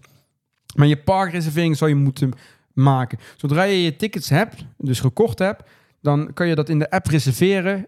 Stel dat je een 14-daagse pas hebt, dan kun je die 14 dagen erin zetten. Doe dat ook echt zeker, want het kan vooral in drukkere periodes zijn dat parken uit of vol zitten. En dan kan je dat park niet meer Ja. bezoeken. Nee, zal wel jammer Dus zijn. je moet je park vooraf reserveren. Daarbij geldt ook belangrijk te weten dat jij niet zomaar kan parkhoppen. Dus je kan niet zomaar van park naar park toe gaan. Uh, dus je moet altijd beginnen bij het park wat je gereserveerd hebt. Heb je Magic Kingdom gereserveerd voor die dag, moet je daar beginnen. En je kan na twee uur 's middags, dus op dit moment na twee uur 's middags, kan je naar een ander park toe. Dus dan kan je bijvoorbeeld naar Animal Kingdom gaan. Maar het kan niet zo zijn dat jij bijvoorbeeld de dag zelf denkt, nou, we gaan naar, Magic of naar Animal Kingdom, terwijl je een Magic Kingdom reservering hebt. Nee, dat gaat niet. Dan moet je eerst naar Magic Kingdom binnen en dan naar Animal Kingdom na twee uur. Dus dat is ook om met je planning rekening te houden. En Disney is sowieso heel erg van het plannen. Dat, daar zullen we het zo ook nog even over hebben. Daarnaast heeft Disney ook de Magic Band. Dat zijn een soort polsbandjes. En daar kan je heel veel mee doen. Als je bijvoorbeeld on property slaapt in het hotel, daar kan je bijvoorbeeld je kamer mee openen. Met zo'n band. Maar ook in de parken is daar genoeg mee te doen. Het zijn je entry tickets. Dus als jij daar binnenkomt, je houdt hem tegen zo'n paal en je kan naar binnen. Je kan er ook uh, je Disney-foto's, als jij je Magic Memory erbij gekocht hebt, dat is een, ja, een systeem waarbij al jouw foto's, er zijn Disney-fotografen in het park, maar ook de onride foto's, die kan je dan met je Magic Band, kan je naar je account toeladen en dan kan je ze bijvoorbeeld op je telefoon zetten, die foto's. Dat is hartstikke, wel leuk. hartstikke van. Ja, voor Magic Memory moet je overigens wel meer betalen, of moet je overigens bijbetalen, dus niet gratis. Uh, maar dat kan bijvoorbeeld met zo'n Magic Band. Heb je Magic Band Plus, als ik het goed zeg. Of, ja, Plus. Dat is een nieuwe variant. Daar kan je ook nog wat effecten met, uh, met, met standbeelden uitvoeren in Orlando. In de parken. Dus dat is, het is grappig, maar niet heel bijzonder. Staan nou dat je denkt van... Of aan twijfel bent, heb ik een Magic Band nodig? Want die moet je namelijk kopen. Die, die, die is niet gratis. Je hebt allerlei verschillende designs. Dus dat is ook wel mooi om bij je outfit te laten passen. Maar je kan er ook voor kiezen om geen Magic Band te kopen. Als jij, ja, en dan spreek ik even, ik ben zelf Apple gebruiker, maar Android werkt, werkt het ook. Maar je kan bijvoorbeeld je Disney-tickets en zo en je, je Magic Memory kan je gewoon koppelen met je Apple Watch of met je iPhone. Super handig. Dus ik, ja, ik heb zelf een Apple Watch, dus ik gebruik hem gewoon als Magic Band. Het enige wat je niet kan doen is die effecten met die standbeelden. Maar je kan in principe gewoon je foto's op je Disney-account laden. Je kan met je, je Apple Watch is ook gelijk je Disney-ticket, daar kan je ook mee naar binnen. Ja, dat is wel echt heel erg handig, ja.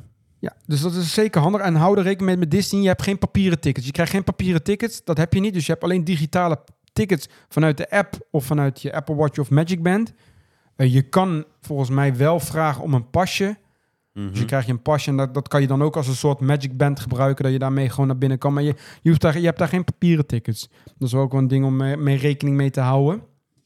En daarnaast, wat ook belangrijk is in de voorbereiding, dat zijn de dining reservations. Je kan in Disney kan je heel veel eten. Dan kan je, er zijn heel veel opties. Allerlei restaurants, dat soort dingen. Je hebt fast service, dat je gewoon, gewoon daar kan eten. Gewoon zeg maar frietje of zo kan eten. Maar je hebt ook echt de, de, de table dining restaurants, dus waarbij je aan tafel geserveerd wordt. Eh, dus je hebt heel veel opties. Eh, ik zou zelf aanraden om de Disney Food Blog te bekijken. Dus eh, op YouTube is dat dus een social media account. Die vertelt alles over het Disney eten wat er is. De beste eten, tips, dat soort dingen. Dus kijk daar ook zeker naar in je voorbereiding daarvoor. Maar zorg dat je van tevoren ook goed duidelijk hebt wat je wil gaan eten. Want er zijn bijvoorbeeld heel veel restaurants die buiten lekker eten ook een beleving bieden. Maar die Ja. moet je wel reserveren vooraf. Dat zijn bijvoorbeeld Be Our Guest of Cinderella's Royal Table. Die laatste, daar ga je bijvoorbeeld met prinsessen eten. Eh, je hebt ook andere, bijvoorbeeld wij gaan naar uh, Tusker House. Dat is eh, een, een character dining maaltijd, of hoe we noemen Ja. restaurant. Dus daar komen ze ook aan tafel. Eh, maar je hebt ook bijvoorbeeld ook andere restaurants. Je hebt, ik ben vorig jaar bij 50's Prime Time Café geweest. Dat is in Hollywood Studios. Dat is een, restaurant, daar ga je eten. En dat is helemaal jaren 50 helemaal gesteld. Dus het is echt net alsof je de jaren 50 instapt. En de bediening daar, die gedraagt zich ook alsof ze je moeder zijn. Dus je mag bijvoorbeeld met bestek eten. Ik, ik had, zat bijvoorbeeld met mijn telefoon, die werd afgepakt. Er werd een foto van gemaakt. Uh, ja. Ja. dat soort dingen. Uh, je, moet met de handen boven tafel, dat soort dingen. En dat is wel heel leuk, heel komisch ook. Mhm. Dus het is buiten het eten is ook een beleving. Maar dat zijn dingen die je moet reserveren. En zo, vooral sommige restaurants zijn heel moeilijk te krijgen. Cinderella's Royal Table, Space 220. Toy Story's Eh, Roundup Rodeo Barbecue, die is ook... eh, Ja, die is nieuw. Alhoewel, die valt nog enigszins mee. Ja. Die, die, die is nog wat te verkrijgen, maar er zijn een aantal die echt heel moeilijk zijn. Bia Guest wordt ook vaak heel moeilijk. Ehm, dus daar moet je op tijd bij zijn. En hoe werkt dat nou? Als je on property slaapt, kan je dat al eerder doen, die restaur- restaurantreserveringen maken. En dan heb je veel meer keus. Slaap je off property, dus niet bij Disney, dan kan je vanaf 60 dagen voor je, je bezoekdag kan je een reservering maken. Dus stel nou dat je op 1 september gaat, dan, op 1 september een restaurantreservering wil maken, dan opent op 1 juli die restaurantreserveringen voor de normale bezoekers. Dat betekent dat je ook echt 1 juli voor sommige restaurants echt erbij moet zijn. Het opent om 6 uur s ochtends ongeveer, dus dat is 12 uur s middags op Nederlandse tijd. Voor ons heel voordelig, hoeven we niet voorop te staan. Maar zorg dat je dan echt klaar zit in de app van Disney en dan ehm, maak gelijk je reservering. Je kan aangeven voor hoeveel personen, want het voordeel is met de app van Disney is dat je een family and friends ding eh, kan aanmaken, een groep. Dus dan kan je bijvoorbeeld zeggen van ik ben met Pietje en met Jan en daar zijn we één groep voor. Dat zit gekoppeld aan de app. En dan kan jij bijvoorbeeld als enige parkreserveringen maken of eh, restaurantreserveringen maken voor de hele groep. Dus je geeft ook aan bij je di- dining reservation drie personen. En dan kan je kijken welk tijdstip. Je kan een breakfast, een lunch of een eh, dinner. En dan zie je de mogelijkheden wat er nog vrij van is en een tijdstip daarvoor. En dan moet je 60 dagen van tevoren echt doen. En vooral voor de, de restaurants die populair zijn. Maar denk ook aan bijvoorbeeld barren zoals Olga Cantina. De Star Wars bar die je echt gedaan moet hebben. Die echt super tof is. Waarbij je cocktails kan drinken. Ehm, daar zijn wel vaak veel mogelijkheden voor. Maar ook die kunnen vaak de tijdstippen kunnen daarvan ja, weg zijn. En bij Olga Cantina wil ik nog als tip meegeven. Die is vaak later open dan Disney Hollywood Studios. Vaak na 9 uur. En dan is het wel tof als je die na 9 uur een keer boekt om half tien of zo. En je bent klaar daar, je loopt naar buiten en dan is Galaxy Edge in het donker, dat sowieso. Maar ook helemaal leeg. Normaal is het heel druk en nu is het helemaal leeg. Kan je hele mooie vet. foto's maken. Dus ik zou zeker als tip meegeven om, Holly, of, eh, om Oga Katina om half tien te boeken of zo. Als eh, Hollywood Studios om 9 uur al gesloten is. Dus dat is een kleine tip vooraf. Maar stel nou dat je toch bijvoorbeeld, je wil graag met prinsessen eten. Of je wil toch iets, iets speciaals doen. Wat bijvoorbeeld Space 220. En het lukt maar niet. Want vaak is het zo, als jij 60 dagen van tevoren opent. Dan hebben alle hotelgasten van Disney het weggekaapt. Dan heb ik nog wel één tip.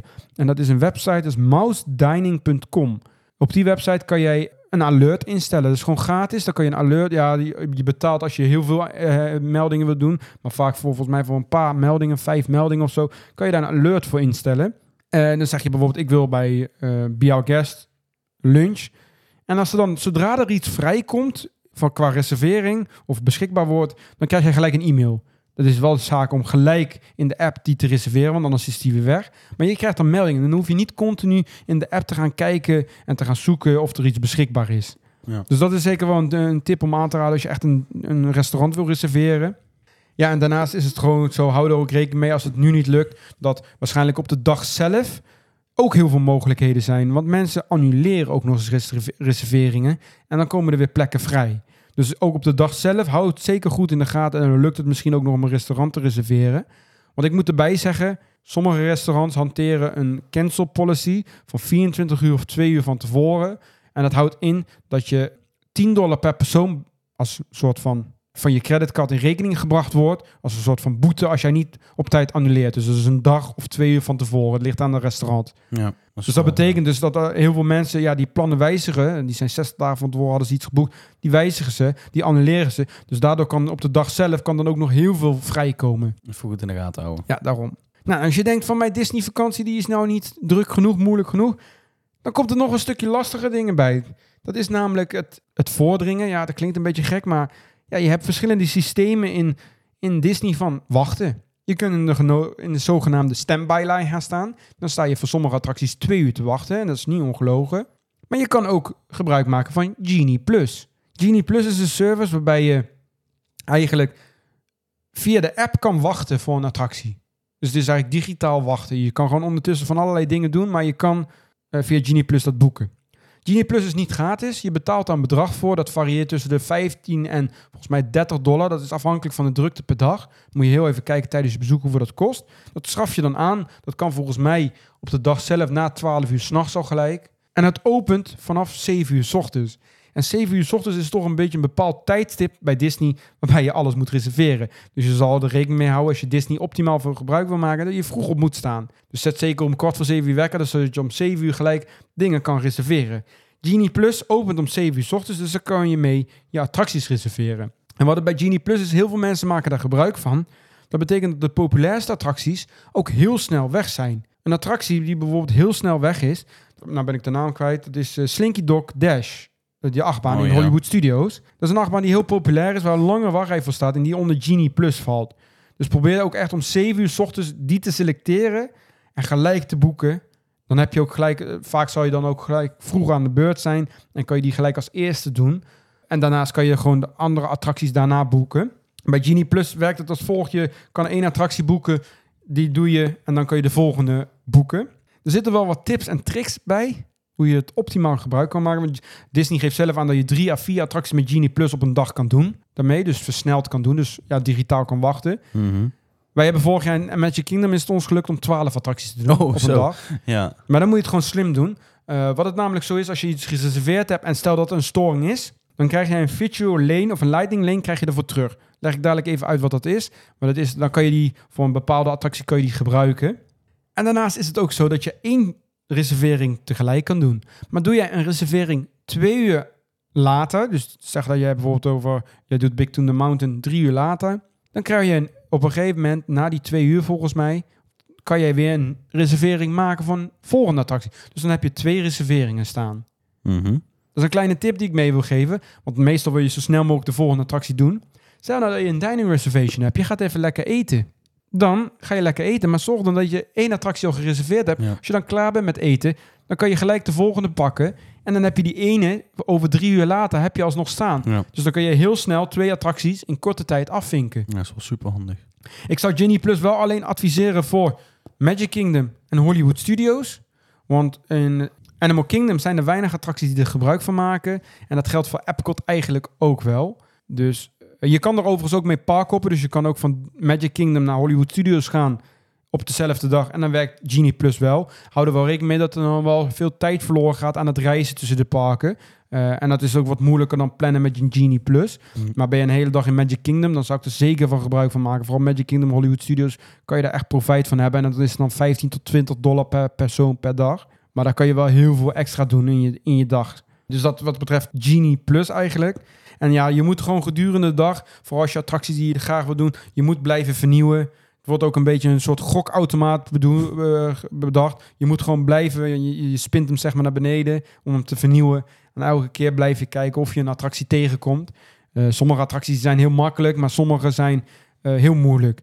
Een beetje mensen die in Europa Park zijn geweest, zo'n systeem is het, maar is het eigenlijk. Ja.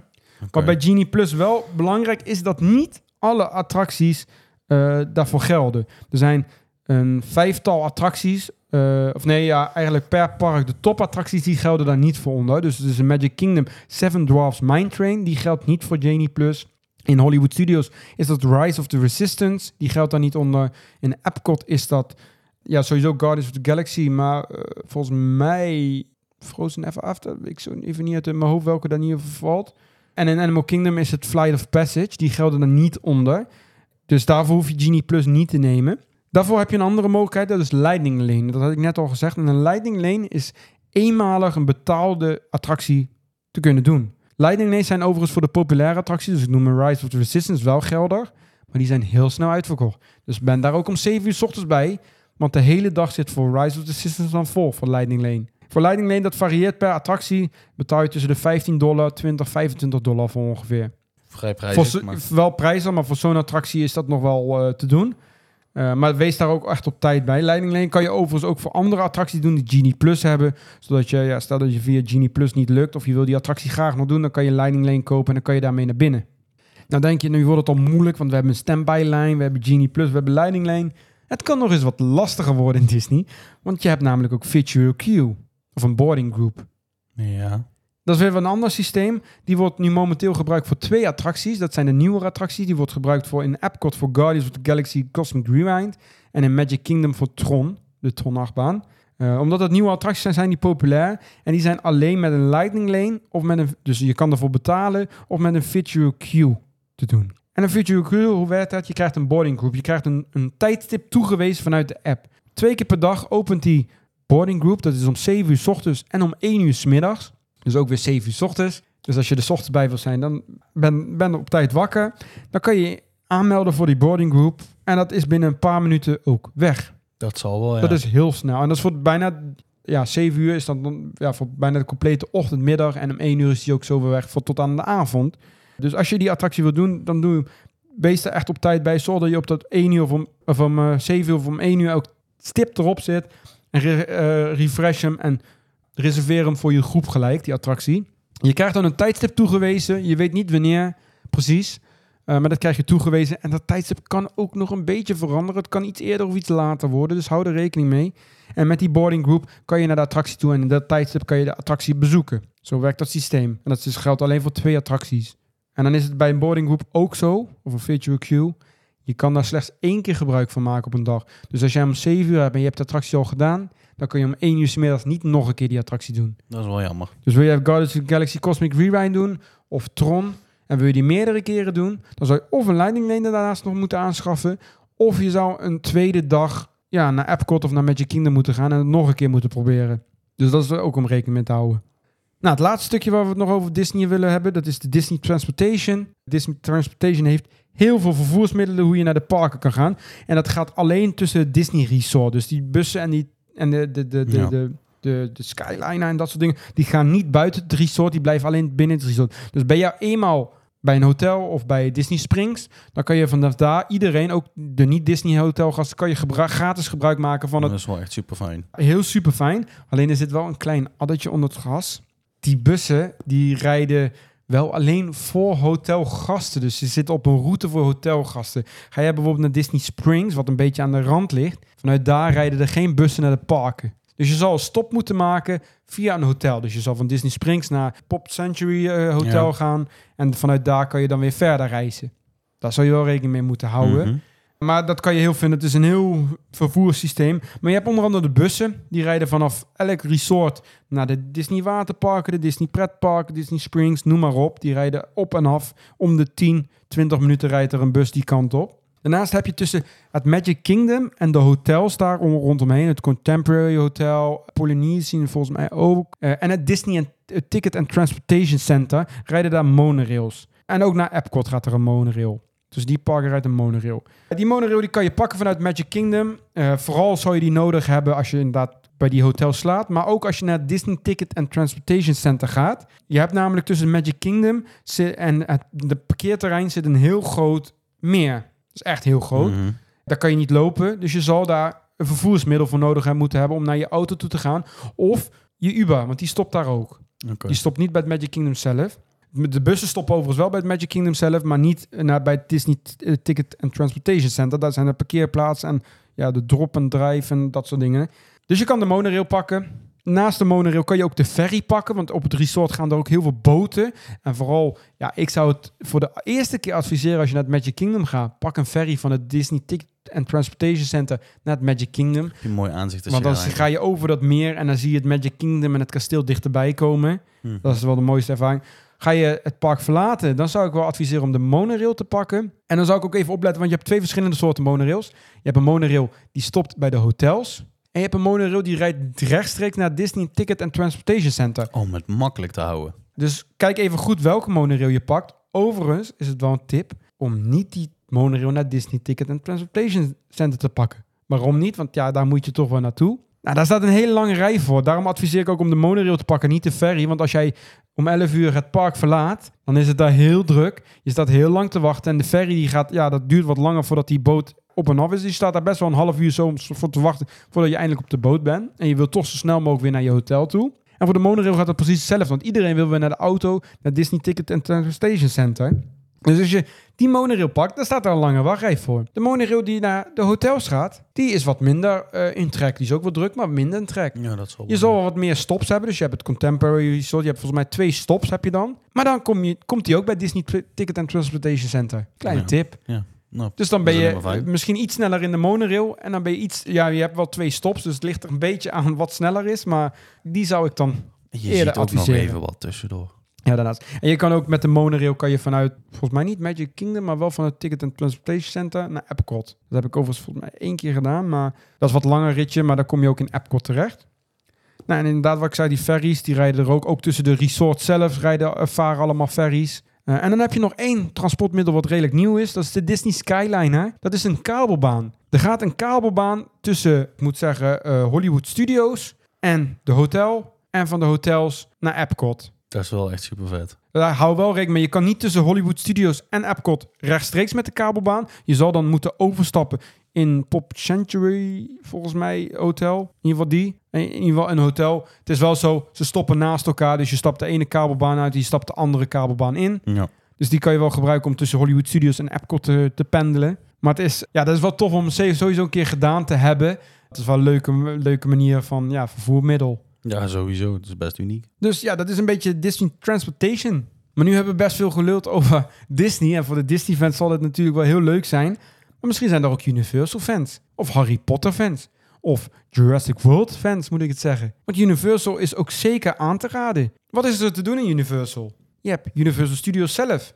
Dat is een wat minder parkje, een beetje een filmparkje. Eh, het staat onder andere, ja, de beste attractie die daar is, dat is toch wel eh, de Diagon Alley van Harry Potter, De Weg is Weg. Daar heb je onder andere Escape from Gringotts.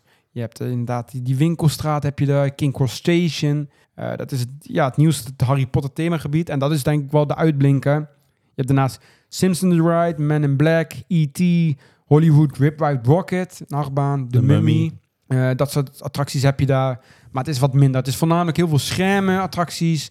Dark ride met schermen. Dus dat een beetje gebaseerd op. Het toppark van Universal, dat ligt ernaast eigenlijk. Want die parken liggen wel eigenlijk aan grenzen aan elkaar. Dat is Islands of Adventure. En dat is toch wel de topper. Daar staat onder andere ook een Harry Potter gebied. Want beide parken hebben een Harry Potter gebied. Maar dit is Hogwarts. Heb je daar. Uh, Zwijnstein.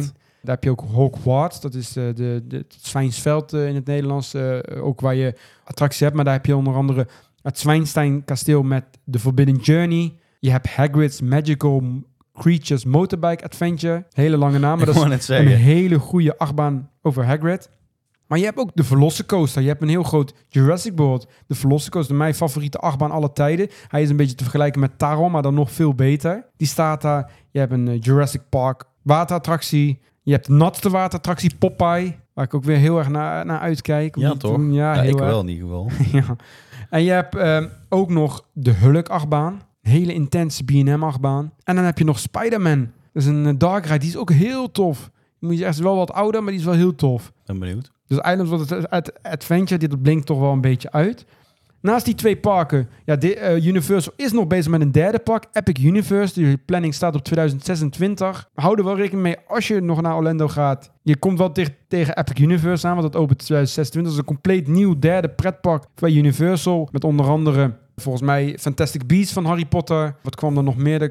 Mario World kwam er volgens mij ook. Super Nintendo ja, World die kwam er er ook. Ja, ja. Eh, er zijn er nog een aantal gebieden die er kwamen. Eh, volgens mij ook dingen van, eh, hoe heet dat nou? How to Train Dragon? Klopt die komt ja, ook, die komt ja. er ook. Dus het is best wel, best wel tof. Zijn ze nu aan het bouwen, maar dat opent pas in 2026. Dus ook een mooie reden om weer terug te gaan naar Orlando. Universal heeft ook een waterpark, Volcano Bay. En dat is toch wel een van de mooiste waterparken ter wereld. Het is een hele grote vulkaan, 60 meter hoge vulkaan. En daar heb je allerlei toffe waterglijbanen. Je hebt ook een waterglijbaan waarbij, waarbij je met eh, LSM, dus met magneten, gelanceerd wordt in je bootje. Vet. Je hebt een he- de body plunge eh, die jij gaat doen onder andere. Nee hoor, die ga ik echt niet doen. Dat is een. Nee. een valluikglijbaan waarbij de, ja, het luik klapt open en je valt vanaf 38 meter door de vulkaan naar beneden. Ik blijf steken. Keihard. Ja, wellicht wel. En naast die parken heb je ook nog City Walk. Dat is het uitgaansgebied. Niet zo heel groot als Disney, maar er zitten ook wel wat toffe dingen zitten daar. Ik ben daar niet zo heel erg bekend. Ik weet dat ze een hele grote Universal winkel hebben. Maar we gaan dit jaar gaan we dat zeker uitgebreid verkennen. Nou, wat, ik kan ook wel wat praktische tips meegeven voor Universal. Wat, wat allereerst belangrijk is, is dat jij in de achtbanen... Bij Disney mag je alles filmen. Je mag met je telefoon overal alles in. Dat is allemaal toegestaan. Zeggen ze niks van. Heel gek eigenlijk. Maar Universal is het tegenovergestelde. Universal mag je helemaal niks meenemen. Vooral in de achtbanen niet. Eh, je hebt een aantal achtbanen. Daar eh, ga je over de kop. Velocicoaster is er onder andere eentje van. De Hulk ook. En die hebben detectiepoortjes zelfs. Ja, het klinkt heftig. Net zoals zoals Fly. als Fly inderdaad. Maar dat hebben ze daar ook. Best wel streng ook. Alles wat je in je zak hebt, moet eruit zijn. Dus je mag daar niks mee. Geen telefoon, geen portemonnee, niks. Je hebt, voordat je de attractie betreedt, heb je kluizen. Mhm. Daar kan je al je spullen in doen. Je hebt twee voor soorten varianten kluizen. Je hebt wat grotere kluizen, die zijn betaald. En je hebt gratis kluizen, en dat zijn mini-kluisjes. Daar past net een rugtas met niet te veel spullen past daarin. Oké. Dus als je naar Universal gaat, hou rekening met je bagage. Dat je niet te veel meeneemt. Nou, dat komt ook goed. Dus dat past net in, anders moet je een betaalde kluis doen. Maar dan moet je alles in doen. Hoe doe je zo'n kluis? Nou, zo'n kluis werkt met je entry-ticket van Universal. Nou, en nou komt een beetje het probleem. Dat ticket, dat kan je niet in je kluis stoppen, dat neem je mee. Maar je hebt geen portemonnee, je hebt geen telefoon, niks. En in Orlando loop je nog wel eens met een korte broek. En ik weet niet hoe het bij iedereen zit, maar bij mij vallen er nog wel eens dingen makkelijk uit. Al helemaal een klein papieren kaartje. Dus daarom zou ik ook als tip meegeven, neem een keycord mee. Nou kan je die natuurlijk ook in het park lopen, want je ziet mensen in Universal heel veel met keycords lopen. Dat is alleen vanwege die reden, om je entry-ticket goed te bewaren tijdens de achtbaan. Want die mag je overigens wel gewoon meehouden, gewoon onder die kleding in de achtbaan. Maar die keycords, ik, ik had er vorig jaar geen en ik op een gegeven moment wilde ik er eentje kopen. En ik stond bij de Hulk en ik denk, ja, ik moet er toch eentje hebben. En toen ben ik een keycord gaan afrekenen. Dan pak je de keycord zelf en het plastic hoesje wat je er nodig hebt. Dat waren apart, die waren apart. En daar heb ik 22 dollar voor betaald. Ruim 20 euro. Afzetterij. Voor een keycord, wat je eigenlijk alleen nodig hebt, voor, tenminste alleen nodig hebt Ja, voor... maar ja, heel veel mensen, ze weten zijn prijs wel. Die, die denken ook van, die Ja. hebben mensen nodig hier. Dus ik zou zeker een tip meenemen om een keycord mee te nemen. Mensen die ooit naar de event zijn geweest van uh, Trails Tastic, neem een Trails Tastic keycord mee. Dan sta je in mooie stijl. Maar je kan, neem wel even een keycord van tevoren mee. Daar kan je je ticket in bewaren. Dat is wel een handige tip. Overigens zo bij de andere acht banen. Bijvoorbeeld Escape from Gringotts, meen ik. En Hagrid's Forbidden Journey, weet ik zo niet. Er zijn geen detectiepoortjes. Daar moet je ook wel je tas en zo in een kluis van tevoren doen. Maar dan mag je je telefoon eventueel wel in je zak houden. Dus daar is het minder streng. Maar daar moet je ook je tas en zo van tevoren in een kluis doen. Ook zo'n kleine KUT-kluis. Maar goed, Universal, dat is meer van het geld verdienen. Ik denk dat ik geen, geen tas meeneem. Ja, misschien het ligt eraan als Ik je... heb wel een heel klein tasje. Ja, dan moet je even, dat zou je even moeten kijken hoe je dat doet. Maar dat is wel rekening mee te houden. Nou, daarnaast wat ik heel fijn vind aan Universal, dat is de Coca-Cola Freestyle. We kennen het wel een beetje in Nederland ook al. De, een aantal parken hebben dat. Efteling. Wat nog meer? Slagharen ook al? Ja, Slagharen, Slagharen ook al. heeft het. En ook een eh, Bobby Aland Movie Park. Ja, die hebben het ook allemaal. Die hebben allemaal freestyle. En voor degene die niet weet wat Coca-Cola freestyle is, dat is eigenlijk, je koopt een beker, een plastic beker, en die kan je hervullen met cola, Fanta en noem maar op wat voor gekke smaken nog meer. Je hebt echt heel veel smaken heb je daar. En ook in Universal hebben, hebben ze Coca-Cola freestyle. En, maar daar is het nog wel even next level. Want daar heb je eigenlijk in alle parken heb je een freestyle automaat, best wel veel. Ja, ik zou dat wel adviseren, vooral omdat het daar best wel warm is en je wilt toch genoeg drinken. Hou je van frisdrank of Minute Maid, want dat daar zit geen prik op, dan kan je daar gewoon onbeperkt gaan tappen. Hoe werkt dat? Nou, als je één cup koopt, dan betaal je vij- eh, 18 dollar. Koop je daar twee, dan wordt het volgens mij 15 dollar per cup. En koop je er drie of meer, dan werd het volgens mij 13 dollar per cup. Maar dat weet ik zo even niet uit mijn hoofd. Maar in ieder geval één cup is 18 dollar. Dat is ongeveer 15, 16 euro. En die cup kan je de hele dag hervullen bij een freestyle automaat of bij een, een horeca gelegenheid, met- bij een balie. Dat kan je doen met een van de honderden smaken. Je kan het mixen, noem maar op, bij de, de, automaten. Je kan het vullen met Minute Maid, maar je kan het ook vullen met slush. Je kan daar, dat is alleen niet bij een automaat, maar dat kan je wel bij een horeca gelegenheid. Ja, dat, is- ja, ze noemen het niet Coca-Cola Frozen, het heet anders, maar je kan dat daar ook mee vullen gewoon. En dat kan je eigenlijk de hele dag doen. Er zit alleen, eh, want je, je zou zeggen, als ik met zes ben, dan koop ik één cup, dan doen we doorgeven. Dat gaat helaas niet. Er zit 10 minuten tussen een refill in. Dus na 10 minuten kan je pas weer refillen.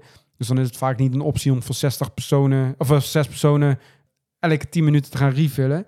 En ja, de prijs die valt ook op zich nog wel mee voor de hele dag. Ja, vind ik wel meeverdelen. Dat 18 gaat dollar, inderdaad. dus 10 minuten zit er tussen. En eh, het leuke is, zo'n freestyle is ook te gebruiken bij tal van automaten in Universal Studios, maar ook in Islands Adventure, Volcano Bay en Citywalk. Het is wel handig dat het ook bij Citywalk zit.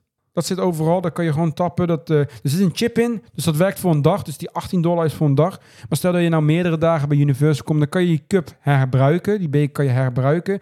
En dat kan je dan voor 11 dollar kan je hem weer herladen. Dan heb ik misschien toch een gekke vraag. Nou, Stel, dit is Halloween en het park is open tot 2. ja, tot twee uur. Hoe doe je dat tussen 12 uur en 2 uur? Ja, dat is een goede vraag. Dat vroegen wij ons vorig jaar ook af. Want er staat inderdaad op de automaat ook, als je hem gaat hervullen, tot 12 uur, tot 000 is die geldig. Dat zie je dan ook staan. Ja.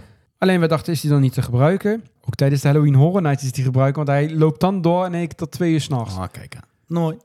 Dus eh, volgens mij is dat alleen in de Universal Studios automaten dan. Er zal wel iets ingebouwd zijn. Ja, dat zal dus... dat je het niet bij City Walk, of ja, de- ja, ik weet niet precies hoe het werkt, maar het, wa- het is te gebruiken. En dan krijg je dat het heel voordelig is, want wij waren toen, het was een lange dag, ik weet niet of iedereen het eh, weggelegd is, maar wij waren Universal open op 8 uur 's ochtends. Toen waren we aan het park, toen zijn we nog een beetje begonnen met Minute Maid. En op een gegeven moment zijn wij ook naar de frisdrank gegaan. Maar dat hebben we de ochtend in Universal gedaan. Toen zijn we naar Volcano Bay gegaan in de middag. Het is daar wel wat onhandiger, want je moet je beker dan buiten de kluis bij je handdoek laten liggen. Maar het is mogelijk. En dan kan je gewoon tijdens het eh, zwemmen kan je wat drinken. Als je nog niet genoeg water binnen hebt gekregen, kun je nog wat frisdrank naar binnen werken. En na Volcano Bay zijn we inderdaad naar de Halloween Horror Nights gegaan vorig jaar. En dan kan je ook de hele avond kan je gewoon weer onbeperkt drinken. Ja, dat is echt top. En dat voor eigenlijk 18 dollar per één keer. En ga je meerdere dagen, dan doe je het 11 dollar per, per dag, zeg maar, Dat is herladen. echt niet veel. Dus dat is zeker een, een goede tip als je bij Universal bent om dat te gebruiken. Disney heeft dat niet zo. Niet in deze vorm, maar Universal wel. En daarnaast, ja, ik heb daar geen ervaring mee, dus ik kan er niet heel veel zeggen. Maar ben je in een drukke periode, Universal heeft ook de Express Pass. Dat is een uh, ja, fast lane, fast pass, noem maar op. Dat is betaald. Daar betaal je voor, ja. We hebben er niet, ik heb er niet zo heel veel ervaring mee. Alleen met Halloween heb ik, hebben we dat, een Express Pass voor de spookhuizen. Maar ja, zoek het even uit. Maar dat heb je in ieder geval wel. Als je nog niet genoeg pretparken hebt gedaan, dan kan je ook nog eens naar SeaWorld en Busch Gardens. SeaWorld, dat, ja, het, staat, het is een beetje vreed. Het staat natuurlijk bekend om de orka- en dolfijnen shows. En ik kan me goed voorstellen, als niet, niks, of als daar tegen bent, dat je er niet, niet naartoe gaat. Maar buiten die orka-shows, die ze overigens wel aan het stoppen zijn, kent het park ook hele toffe achtbanen. Dus ja, wij gaan er ook naartoe vanwege de achtbanen. Dat is de reden. Ja. Ze hebben daar verschillende achtbanen. Ze hebben daar Mako, dat is een soort achtbaan als Silverstar, bijna hetzelfde. Ze hebben Menta, dat is een flying coaster, zoals eh, Fly uit Fantasieland, maar dan wel beter. Ze hebben de, wat hebben ze nog meer voor achtbanen? Ze hebben Icebreaker, dat is een achtbaan die vorig jaar geopend is, die meerdere lanceringen heeft. Dit jaar Pipeline. Pipeline, de surfcoaster. Dat is een achtbaan waarbij het, je staat en waarbij het net lijkt alsof je surft. Die is dit jaar geopend, dus die gaan we zeker uitproberen. Mis ik nog wat achtbanen? Vaste zeker wel. Dit is ongeveer het... eh, ja, eh, dingen heb je... eh, ik ben de naam kwijt. Een andere hele toffe achtbaan, sit-down achtbaan. Ik ben even de naam kwijt, maar komt er misschien nog wel op. Maar dat heb je daar. Je hebt ook een Sesamstraat parade en een Sesamstraat gedeelte. Want zowel SeaWorld als Busch Gardens, voor degenen die het nog niet door hadden, dat is één bedrijf. En die hebben de Sesam, Sesame Street franchise. Dus die kom je daar zo in beide parken kom je tegen. Maar SeaWorld heeft een hele leuke parade. Ja, en dat, ja, dat is het wel eigenlijk. Het is, achtbaan er staat nog een leuke waterattractie. Twee leuke waterattracties overigens. Maar ja, het is aankleding, moi. Het is, de SeaWorld en Busch Gardens zijn niet de parken die je gaat tegenkomen bij Universal en eh, Disney. Nee. Waarbij het nog veel groter en veel beter is. Eh, Maar het is zeker tof om, om te bezoeken. Vooral voor de achtbanen, vooral voor je coaster credits. Veel B&M achtbanen. Uh, Busch Gardens daartegen, dat ligt niet in Orlando, zoals ik eerder zei. Dat ligt op ongeveer uur, anderhalf uur rijden vanaf Orlando in Tampa. Is ook wel zeker de moeite waard om te gaan. Ja, er rijden gratis shuttlebussen vanuit SeaWorld naar Busch Gardens. Ik heb daar niet zo'n hele goede verhaal over gehoord. Maar dat kan, daar kan je gebruik van maken. Je kan er inderdaad ook Uber gebruik maken, maar dan is wat ik het eerder al zei, moeilijk om terug te komen. Of je kan anders nog uh, gebruik maken van huurauto. Dat doen wij nu ook, omdat wij ook bij Busch Gardens Halloween hebben. Dus ook laat terugkomen. Dat is een optie om dat te komen. Maar Busch Gardens, dat staat gekenmerkt om vooral toffe achtbanen. Het is een semi-dierentuin, semi-pretpark. Het is ja, eigenlijk een pretpark met dieren. Zo kun je het een beetje mm. bellenwaarde achter, maar dan wel wat beter, groter. Het heeft hele toffe achtbanen. De achtbaan die eruit springt is Iron Quasi. Sowieso. Dat is een, eigenlijk de grote broer van Untamed. Dat is een RMC-achtbaan. Die is heel goed. Die is echt super tof. Uh, daarnaast heb je Shikra. Dat is een uh, dive coaster, zoals de Baron uit de Efteling. Maar dan wel met veel hoger, veel groter. En met twee dives, uh, dus twee duiken, zeg maar. Mm -hmm. Je hebt... Cheetah Hunt. Cheetah Hunt, dat is een lanceerachtbaan. Waar je over de savanne gaat. Tussen de cheetahs. Nou, ik vind het niet zo'n hele mooie achtbaan, niet zo'n hele goede achtbaan, een beetje gedateerde achtbaan, maar ook wat tof.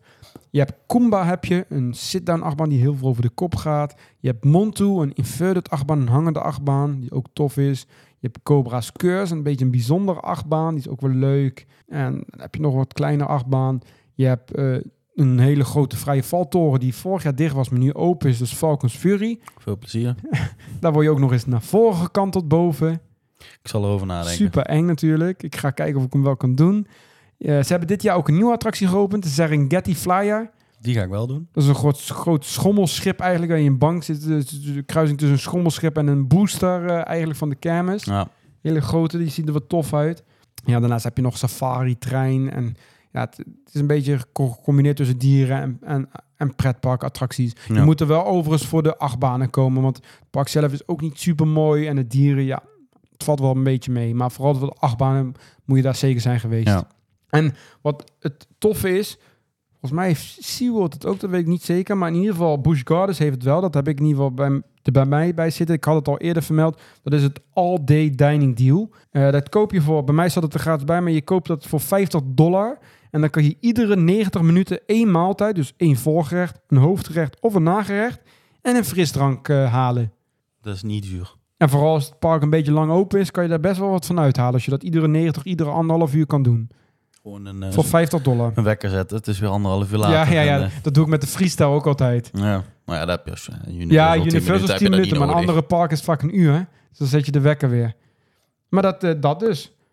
En ja, dat is SeaWorld en Busch Gardens. Ja, misschien niet voor iedereen weggelegd. Eh, die, sommigen blijven misschien alleen bij Disney. Sommige Disney en Universal Studios. Maar het is best wel een lange aflevering. En we kunnen eigenlijk nog volop doorpraten over Orlando en over de parken daar. Want het is daar echt gigantisch leuk en mooi. En ja, dat gaan we ook zeker doen in de podcast. Dus vergeet je ook niet te abonneren op deze podcast. Uh, maar we, ik denk dat we hierbij een goed beeld in de voorbereiding en tips en tricks hebben gegeven voor, uh, voor een, ja, een, Een reis naar naar Orlando. Orlando. En ja, laat zeker ook even wat weten in de reacties. eh, via podcast.trailstastic.com of via eh, een DM op, eh, op Instagram. Als je deze podcast snel aan het luisteren bent, dan zijn we nog in Orlando. Dus dan zie je de Ja. stories op Instagram ook verschijnen. En doe me ook e- echt even volgen op TikTok en op YouTube, want daar komt ook nog content over. Ja, dan eh, daar gaan we jullie meenemen. En ook in de podcast zullen we jullie meenemen. Waarschijnlijk als we weer terug zijn uit Orlando, dan zullen we jullie alles gaan vertellen over de Halloween-evenementen die we bezocht hebben. Want dat kan je ook nog eens doen. Wij zijn naar eh, Universal Halloween Horror Nights geweest. Het grootste evenement ter wereld. Qua Halloween misschien wel. We zijn naar de Mickey Not So Scary Halloween Party geweest in Disney. Het familievriendelijke. En we bezoeken de Holo, Holo Screams events in SeaWorld en Busch Gardens. Dus daar gaan we het uitgebreid over hebben als we terug zijn, want dan zitten we toch in de maand oktober. En we zullen in de winter, als het misschien wat pretpak off-season is, zullen we uitgebreider de parken door gaan lopen. Dan zullen we Ja. ook wat eh, opnames gaan maken vanuit eh, Disney parken, Universal parken. En dan laten we jullie eh, horen en vertellen we jullie meer over wat er te doen is allemaal in de parken. Ja. En nou hopen we dat we jullie niet te jaloers hebben gemaakt. En, eh, nou, zijn de mensen in mijn omgeving toch wel. Ja, dat denk ik toch wel. Dus eh, sorry daarvoor. Misschien wel even handig om te weten wat ben je nou kwijt voor een eh, reisje naar Orlando? Wil je het echt weten? Ja, dat varieert een beetje, maar hou rekening. Ja, dat is echt je wens en hoe duur. Je kan het zo gek mogelijk maken, maar hou rekening tussen de 2 en 4000 euro ongeveer voor de vakantie. Waarbij 2, 3000 euro een beetje de basisreizen zijn. En de laatste 1000 euro, dat zullen wat de extra opties zijn. Het eten en drinken, de merch. Het, ja, je kan het zo gek mogelijk maken. Eh, Ja, het ligt ook aan jezelf, hè. Wat, wat geef je uit? Wat geef je uit? Dus ja, stuk. Maar houden we echt zeker rekening mee 2 tot 4000 euro per persoon zal je nodig hebben met vlucht, hotel, pretparktickets. Dus het is wel een dure eh, vakantie. Dat kan ik, eh, ook voor ons. Dus eh, ga ja, doe er echt voor sparen, want het is echt een bestemming waar je geweest wil zijn. Dit is de pretparkhoofdstad ter wereld. Ja. En ik denk dat wij nu gewoon weer lekker, eh, lekker naar het pretpark toe gaan. Disney lekker weer even verder gaan. Even wat Eh, leuks doen. Waar kijk jij welke attractie denk je dat het leukst gaat zijn? Oeh. We zitten nou nog niet heel, ja, we zitten nou nog een beetje halverwege in de vakantie. Ehm, ik kijk wel uit ook naar Hagrid's nog. Hagrid's, hè? Ja. Ja. Ja, dat is toch wel eh, een ding. En Hele- de Velocicoaster. En de Velocicoaster, ja. Ja. Nou, daar gaan we het uitgebreid in de volgende aflevering over hebben. Wij eh, bedanken jullie voor het luisteren. En eh, ja, wij eh, zien jullie weer, of, en horen jullie weer snel als we weer terug zijn in Nederland. Tot snel weer. Tot snel!